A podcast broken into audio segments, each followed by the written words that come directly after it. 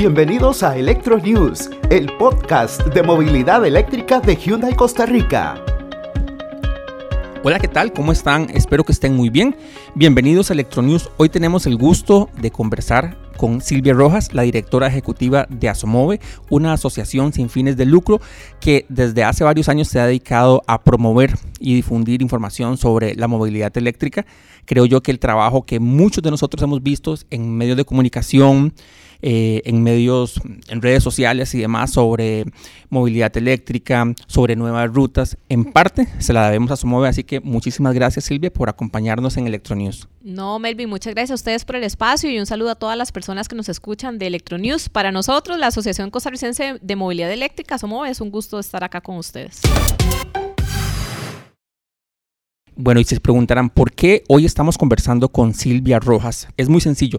Recientemente hubo una reforma a la ley 9518 de incentivos y promoción para los vehículos eléctricos, que es gracias a esta ley que se publicó en el 2018, que quienes tenemos un vehículo eléctrico disfrutamos de beneficios fiscales, que a veces tal vez no somos tan conscientes como el no pagar impuesto a valor agregado, selectivo de consumo, como que lo que pagamos en el marchamo sea un monto menor porque el impuesto a la propiedad de vehículos tiene un descuento que se nos va eh, aumentando año con año, pero que el primer año es muy beneficioso como que por ejemplo no podemos, podemos perdón, eh, usar nuestro vehículo en el casco central de San José, aunque haya restricción vehicular. Todos estos beneficios están en esta ley 9518. Sin embargo, esta ley tenía también no sé si el término correcto sería decir como una fecha de caducidad o, o, había un tiempo en el que los beneficios aplicaban. Lo cierto es que si no había un cambio a esta ley, los beneficios con los que muchos de ustedes compraron un vehículo eléctrico o piensan comprar un vehículo eléctrico ya no iban a poder aprovecharse. Sin embargo, en la Asamblea Legislativa del periodo 2018-2022 se planteó una reforma a la ley y justamente con Silvia, que conoce muchísimo porque desde su cargo como directora ejecutiva ha estado muy pendiente, vamos a hablar un poquito sobre las diferencias. Entonces, punto inicial, ¿qué te parece si hablamos o, o si repasamos como los beneficios? ¿Cuáles fueron los beneficios que nos dio la ley 9518 en campo fiscal? Importante decir que la ley 9518 mantiene su vigencia. Es una ley bien integral, tiene varios capítulos. Tiene un capítulo eh, que define, por ejemplo, lo que es el vehículo eléctrico y cuáles son eh, sus beneficios generales. Tiene otro capítulo de responsabilidades institucionales eh, que comparten rectoría en materia de movilidad eléctrica, tanto el MOP como MINAE. Hay otro capítulo de carga, que es la que ha permitido, por ejemplo, que las, los puntos de carga sigan creciendo en Costa Rica. Y ese capítulo en específico establece que son los distribuidores de electricidad los que tienen que poner la red nacional de carga rápida. Entonces, eh, por eso es que tenemos la red nacional de carga rápida en Costa Rica y, por supuesto, gracias a las inversiones que han hecho las distribuidoras de electricidad. Pero hay otro capítulo, que es el capítulo tercero, que es el que se refiere a incentivos fiscales. Y ese es el que tenía una vigencia de cinco años. La ley 9518 se firmó y aprobó en enero 2018, lo que quería decir que para el próximo 2023 íbamos a tener esa fecha de caducidad que estás mencionando. Por eso era importante eh, esta reforma que, que se acaba de aprobar y firmar se hizo el esfuerzo desde la Asamblea Legislativa de presentar una nueva propuesta. En aquel momento, Melvin, es importante decir que los diputados del cuatrienio anterior habían tomado la decisión de que los diputados que ahora entraban hicieran esa revisión, ¿verdad? Se plantearon cinco años y se dijo que, que la próxima Asamblea Legislativa lo revise. Esa revisión fue la que se hizo. Y los diputados y diputadas consideran, consideraron que era oportuno eh, mantener por más tiempo los incentivos. Y esa es la reforma. La reforma lo que hace es extender por 12, 13 años más los incentivos que ya la ley actual, la 9518, incluye. Más adelante vamos a hablar de la forma en que se va a aplicar, que eso sí cambia, pero que la gente tenga claridad de que se van a seguir aplicando las mismas exoneraciones sobre los mismos cuatro impuestos, los que vos mencionabas. El primero que es el impuesto aduanero, que es del 1% y ese se aplica al valor CIF con que el, bueno, cualquier producto, en este caso el vehículo eléctrico, toca eh, territorio nacional, llega a puerto. Luego el 30% es selectivo, que es un porcentaje importante de ese valor, el 30%. Luego se aplica el IVA, que es el 13%. Valga decir que la ley original, la 9518, en aquel momento no teníamos el IVA, lo que teníamos era el impuesto de ventas.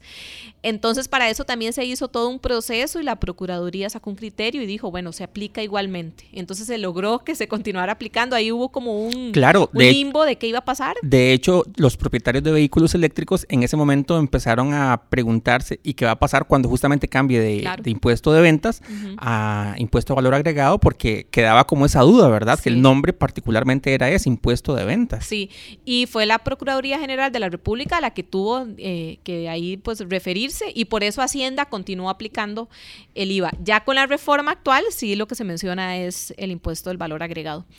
Y el otro impuesto que, está exonerado, el que vos mencionabas, que es en realidad el impuesto a la propiedad, que está incluido en el marchamo. Importante decir que las personas aún así siguen pagando otros componentes del marchamo, como el seguro, y si tenés alguna multa, pues tenés que pagarla. Es el, el rubro de eh, impuesto a la propiedad lo que está exonerado. Correcto, que de hecho representa un 67% del 100% del marchamo. O sea, que de cada 100 colones que usted paga o que un, eh, un dueño de un vehículo cualquiera paga, igual un vehículo eléctrico, el 67% corresponde al impuesto a la propiedad de vehículos. Sí, y eh, ese impuesto se mantiene también exonerado. Es, es un impuesto importante, como decís. Eh, y pasa a veces porque en Asumove si hacemos un trabajo en noviembre, el primero de noviembre que salen los marchamos a cobro. Eh, en noviembre pasado, por ejemplo, hicimos una gestión de 80 casos de asociados y asociadas donde tenían dudas o donde efectivamente estaba mal aplicado la, exoneración. Y algunas personas pensaban que que tenía que llegarles eh, cero o, solamente el 20% porque de pronto no tenían eh, tan claro que tenían que pagar esos otros rubros también. Eh, y entonces esos son los cuatro impuestos que se mantienen exonerados. La reforma lo que hace es cambiar la forma en que se van a aplicar. Bueno, entonces, ¿qué tal si empezamos por eh, que nos expliques, si sos tan amable, eh, cuáles son los cambios principales que un usuario, ya sea alguien que va a comprarse un vehículo eléctrico por primera vez o alguien que tiene un vehículo eléctrico y lo quiere conservar o esté por cambiarse por algún otro, va a experimentar? Bueno, hay dos cambios muy importantes antes de, explicar los cambios de, aplicación de estas exoneraciones. Hay dos cambios importantes que los diputados y diputadas decidieron hacer con esta reforma. Uno fue incluir los eléctricos usados con una antigüedad de hasta cinco años. Actualmente la 9518 solamente se aplica a vehículos eléctricos nuevos. Con la reforma se va a aplicar también a vehículos eléctricos usados. Eso sí, que no superen cinco años de antigüedad. Y lo segundo, que se eliminó el eh, tope de precio. La ley 9518 actual tiene 100% exoneración hasta los primeros 30 mil dólares. Luego tiene un porcentaje de exoneración hasta los 45 mil y luego otro hasta los 60 mil. Y de 60 mil para arriba se pagan todos los impuestos. Esos topes se eliminaron. Entonces se va a aplicar eh, las exoneraciones al 100% del valor del vehículo sin importar su precio. Los diputados pues consideraron que era importante hacer esos dos cambios para hacer más accesible la, la tecnología a otras poblaciones. Los usados para una población que no tengan el poder adquisitivo para adquirir un vehículo nuevo y los más de precio más elevados, principalmente pensando en los vehículos que ya están llegando al país que tienen un objetivo más de trabajo, ¿verdad? Que van para el sector productivo.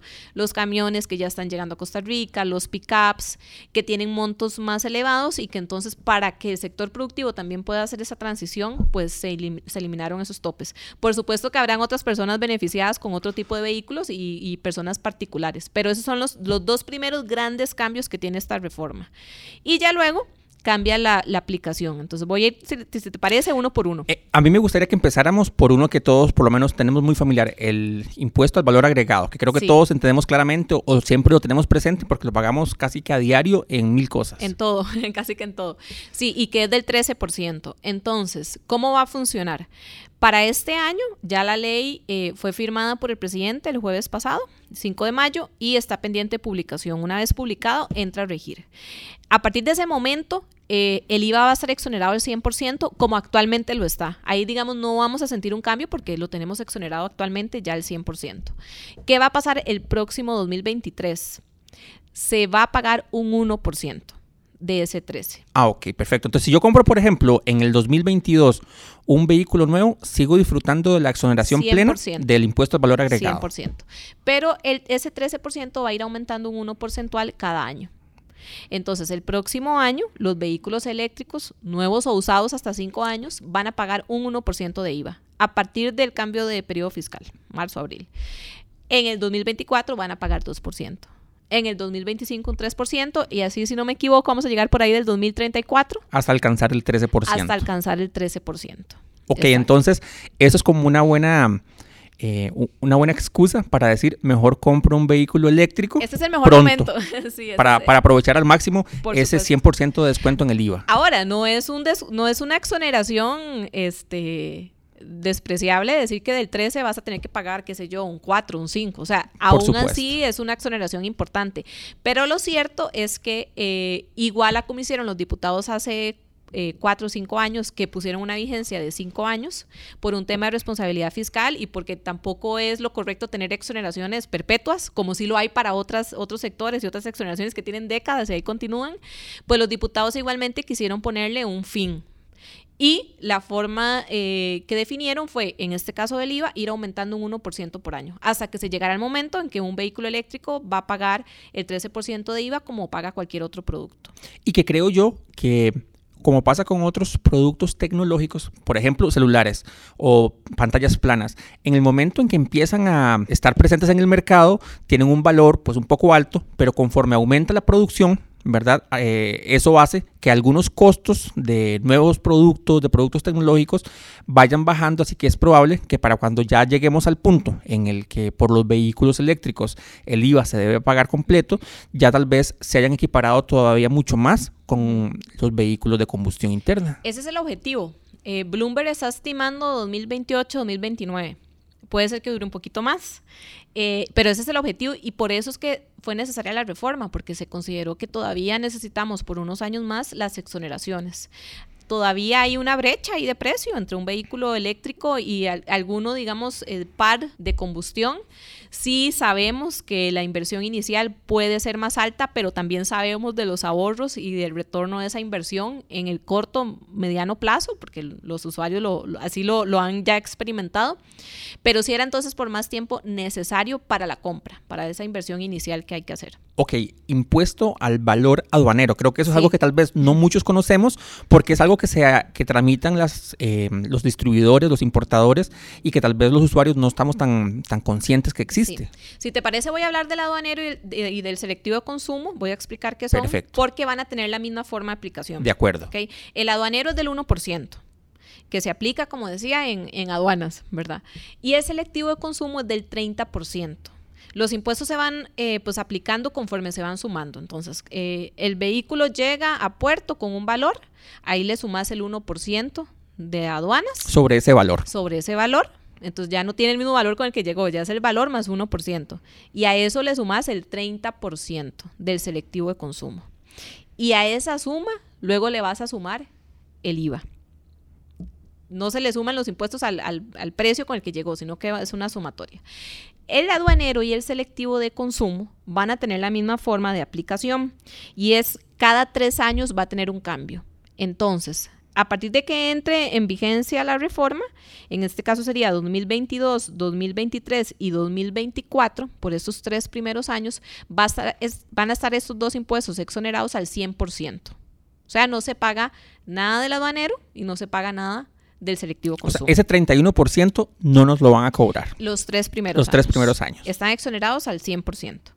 Los tres siguientes años, o sea, 2025, 2026 y 2027, ya no va a estar exonerado el 100%, sino una exoneración del 75%. O sea, vamos a pagar 25%. 25% de ese 1 y 25% de ese 30. Los tres años que le siguen, en este caso que serían 2028, 2029, 2030, se va a pagar el 50%. Y en el 2031, 2032 y 2033 vamos a tener una exoneración del 25 y se va a pagar un 75%. Y llegaríamos al 2034 donde ya hay que pagar la totalidad de ambos impuestos. Entonces por eso decía, se amplía unos 12, 13 años, eh, tanto con el IVA como con el selectivo consumo y el aduanero. Van a ir subiendo escalonadamente hasta llegar a un umbral 2034 donde se van a acabar las exoneraciones. Y donde esperamos que el adquirir un vehículo eléctrico sea ojalá más barato que uno de combustión. Correcto, que ya no sean necesarias esas exoneraciones. Esos son los cambios sobre esos tres. Que sea como lo cotidiano, que un vehículo eléctrico sea súper accesible para todos. Y creo, Melvin, que así va a ser. Este, nosotros estamos viendo las personas que ya tienen eh, necesidad de hacer un cambio de vehículo, del que ya tienen a pasar a otro, eh, o que quieren ya comprar su primer vehículo. Y puede ser que este año no lo esté comprando, pero ya están conociendo la tecnología, ya saben que existen, ya saben qué marcas hay, qué modelos hay. Y eso es muy importante desde lo que hacemos en la asociación. No es solamente que la persona adquiera el vehículo, no, es que además vaya conociendo, se vaya familiarizando con la tecnología, vea que mi amigo tiene uno, o que el vecino, o que mi hermano, o verdad, o mi compañera de trabajo tienen un eléctrico, entonces le pregunto, ¿y cómo te funciona? Y mira, entonces ya yo sé que puede ser que este año no voy a cambiar mi carro, pero en un par de años sí y ya entonces conozco la tecnología y me interesa. Eso es importante. Como vos decís, esperamos que ya para después de 2030 eh, ya vaya a ser mucha la, la, población que tenga su vehículo eléctrico. Importante decir que a nivel mundial ya hay límites, por ejemplo, a 2030, 2035, de producción de vehículos de combustión. Así que sin duda, durante la década de los 30 y llegando a los 40, al 2040, pues lo que se va a estar produciendo en el mundo son vehículos eléctricos. Esa va a ser la oferta y no queremos tampoco que Costa Rica nos tiren ya luego solo los, los de combustión que quedaron en todo lado, ¿verdad? Eh, todo lo contrario, como país nos estamos posicionando con, en temas de sostenibilidad y esas exoneraciones van a colaborar para que en esos próximos años la gente vaya haciendo la transición y estemos listos para cuando el mundo diga se acabaron los carros de combustión. Silvia, ¿y qué pasa con ese em, descuento o, ese cobro paulatino o escalonado sobre el impuesto a la propiedad de vehículos. Sí, ok. Entonces vamos con ese otro, el impuesto que es el cuarto en este caso, el impuesto a la propiedad de, los vehículos. Actualmente eh, se aplica de una forma que va a cambiar. Se va, se va a mantener por cinco años la exoneración, así como se mantiene actualmente. Pero ya no va a ser sobre el año en que ingresó el vehículo eléctrico ya no va a importar, no va a ser su, caso, el, eh, Melvin, el que tiene un carro 2020, y Silvia que tiene uno del 2021. No, ya los dos van a tener el mismo porcentaje de exoneración a partir del año en el que vamos a estar. Actualmente, cuando yo compro un vehículo eléctrico, me dan exoneración del impuesto de la propiedad por cinco años. El primer año 100% exonerado, el segundo un 20, eh, un 80 exonerado y pago 20 y así sucesivamente por cinco años. ¿Cómo se va a aplicar ahora? Decimos que se van a renovar las exoneraciones. ¿Por qué? Porque en el primer año todos los vehículos eléctricos van a estar exonerados al 100%.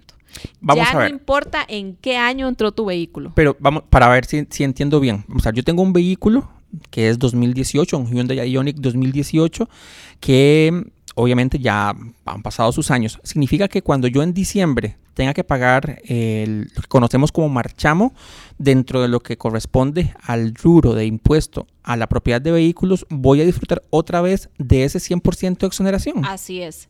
Si, el, si tu vehículo es 2018, este año en realidad lo pagamos 2022, pero estamos pagando el marchamo 2023, ¿verdad? Eh, entonces, ese marchamo ya vos te correspondería pagar el 80%. Correcto. Tendría solo exoneración del 20%. Pero, ¿qué va a pasar? Con la reforma ya no importa en qué año entró tu vehículo, lo que importa es en qué año estamos. Entonces, en el primer año de aplicación de la reforma, todos van a tener un 100% de exoneración. En el segundo año de la reforma, o sea, el Marchamo 2024 que pagaremos en noviembre de 2023, todos los vehículos van a tener un 80% de exoneración. Y así sucesivamente por cinco años. No importa si mi vehículo entró en el 2020, 2021, 2022. Importante decir que, por ejemplo, si yo compro un carro el próximo año 2023, ya ese carro, aunque es su primer año, no va a gozar de un 100% de exoneración, va a tener un 80%. Y el que lo adquiera en el 2024 tendrá un 60%. Y así, y el que lo adquiera en el último año, pues tendrá solo un 20%. Ok, y ya a partir de ese año todos van a pagar el 100% del impuesto a la propiedad de vehículos. Correcto, todos. Ok. ¿Hay alguna otra reforma importante en este capítulo 3 de la ley 9518? Esos son los cambios. Se incluyen eh, los vehículos eléctricos usados hasta 5 años de antigüedad, se elimina el tope de precio para aplicar la exoneración y se modifica la forma escalonada de aplicar estos otros cuatro impuestos. Bueno, yo creo que sin duda alguna siguen siendo buenas razones para que tan pronto como nuestras posibilidades lo permitan, eh, hagamos el salto y compremos un vehículo eléctrico, ojalá sea un Hyundai Ioniq o un Kona, pero que adquiramos un vehículo eléctrico porque vamos a poder disfrutar de la mayor cantidad de beneficios y conforme los años pasen, pues los beneficios van a existir, pero van a ir disminuyendo porcentualmente en algunos casos. Así que creo que tenemos una excusa más como para decir, voy a pensarlo y ojalá dar el salto pronto.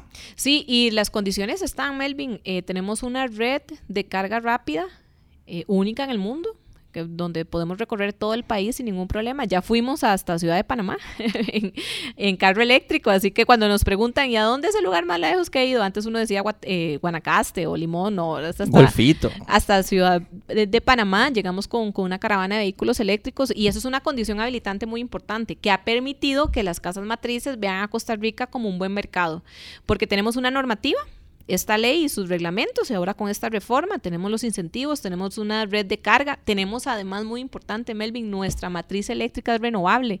Entonces realmente el uso del vehículo eléctrico te permite hacer una movilidad cero emisiones. No solo porque el vehículo es eh, no tiene mufla, no le pones gasolina, sino, porque lo alimentas. La generación de electricidad es verdaderamente verde. El 99% de la electricidad que producimos, de hecho, es a partir de fuentes renovables según informes del gobierno en años anteriores así que creo que eso es una excelente razón, porque en otros países producen electricidad, pero a partir de otro tipo de fuentes. Sí, o van mejorando cada año su matriz eléctrica, haciéndola más renovable, pero, pero alcanzan porcentajes del 40, 50, 60%. Nosotros, como vos decís, prácticamente 100%. Los alimentamos con una electricidad renovable. Y esas son condiciones que no todos los países tienen y que han hecho entonces que podamos tener más oferta. Y más oferta significa más opciones también eh, de confort del vehículo, pero también más opciones de precio, hacia arriba y hacia abajo. Eso es importante. Silvia, para terminar, me gustaría que nos contaras, por favor, si alguien de pronto que está como entre que me decido, no me decido y estoy buscando información, que yo creo que es algo que caracteriza mucho a los consumidores en la actualidad, ¿verdad? Que cuando ya llegamos a comprar algo, probablemente hayamos hecho una, una investigación previa importante eh, gustaría saber si tienen dudas, si por ejemplo tienen consultas, pueden escribir a las redes sociales de Asomove, por ejemplo, para preguntarles de la experiencia que han tenido ustedes, ¿verdad? Desde la junta directiva y también obviamente quienes integran la asociación, ¿verdad? Los ciudadanos que la integran. Eh, cuando se compraron un vehículo, cuando eh, tuvieron que escoger entre uno y otro, cuando tienen dudas sobre, no sé, la red de carga. ¿Existe esta posibilidad de consultar en Asomove? Sí, claro importante, Melvin, la movilidad eléctrica tiene múltiples beneficios. Cada persona lo mueve algún incentivo principal. Muchas personas lo hacen por los beneficios ambientales, eh, que realmente tienen un impacto muy positivo en nuestro ambiente. Otras personas lo hacen para, para, para contribuir a esa mejor salud, salud porque tenemos un aire más limpio, pero además salud por el confort del manejo, que eso lo, ya lo están experimentando, por ejemplo, conductores de flotas empresariales que se dedican a conducir y pasan su día entero en un vehículo. Y, un vehículo muy silencioso. Y en un vehículo eléctrico no tenés eh, vibraciones, no tenés ruido, o sea, el confort es totalmente distinto y cambia su calidad eh, de vida en términos de salud. Y otras personas también por el tema de beneficios económicos y, los ahorros considerables que tienen. Entonces, desde nuestros asociados y asociadas son múltiples las experiencias. Nosotros, por supuesto, que recibimos consultas de toda la población en general, de todos los sectores. Eh, atendemos gente que no es asociada, por supuesto. O sea, toda la persona que tenga una pregunta nos puede escribir en nuestras redes. Estamos en Facebook, en Instagram, en Twitter y tenemos un canal de comunicación mucho más directo y casi que inmediato, que es nuestro WhatsApp, que es para atención, de hecho, al público en general, que es el 88989111. Que yo les voy a dejar... 989111. Ok, que yo les voy a dejar todos los enlaces, tanto a las redes sociales como el número de teléfono de WhatsApp, en la descripción de este episodio para que puedan ir a buscarlo. Y la página web, el sitio, eh, asomove.org, ahí hay mucha información también. Estamos relanzando la página, está recién estrenada. Eh, y ahí pueden encontrar información para asociarse. La asociación es un pago simbólico de 12 mil colones al año eh, pero realmente somos una comunidad. Si hay una persona que todavía no tenga su vehículo eléctrico, pero está ya analizando pasarlo, como vos estás diciendo, ¿verdad? Ya está buscando información, quiere saber la experiencia, esas personas también las podemos incluir eh, porque más bien nos interesa que sepan la experiencia de las personas que ya tienen un vehículo eléctrico. Y además están nuestros festivales ciudadanos. ese es el mejor momento para que si una persona está interesada, en conocer la movilidad eléctrica, vaya. ¿Por qué? Porque ahí va a encontrar las marcas y, van a estar las agencias, pero también estamos las personas usuarias con nuestros vehículos eléctricos para que la gente los pueda manejar, pueda hacer preguntas, pueda conocerlos, pueda experimentarlos. Y eso es algo único, porque cuando nosotros vemos a las personas que se suben a un vehículo eléctrico, como se bajan luego de ese vehículo eléctrico, eh, es toda una experiencia y no hay mejor forma que vivirla, ¿verdad? No es lo mismo contarlo que, que conducir estos vehículos eléctricos. Así que invitarlos a que nos acompañen en los festivales ciudadanos. Eh, vamos a estar el próximo 4 y 5 de junio en el Tecnológico en Santa Clara, en San Carlos, y el 20 21 de agosto en Santa Cruz, en Cope, Guanacaste. Bueno, ya tienen la información y de verdad, cuando uno se asocia a Asomove, en, por ejemplo, uno participa de algunos chats donde están otros usuarios.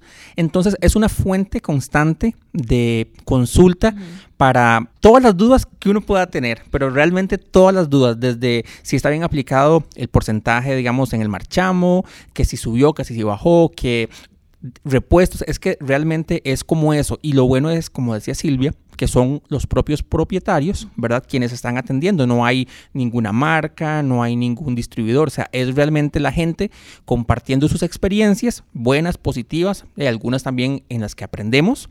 Así que invitados. Silvia, muchísimas gracias por acompañarnos en este episodio, por explicarnos de una forma tan sencilla eh, estas reformas al capítulo 3 de la ley 9518, que es la ley de incentivos para la movilidad eléctrica en nuestro país. Muy importante, que creo que como dice usted, ha hecho un cambio y nos ha diferenciado en Latinoamérica.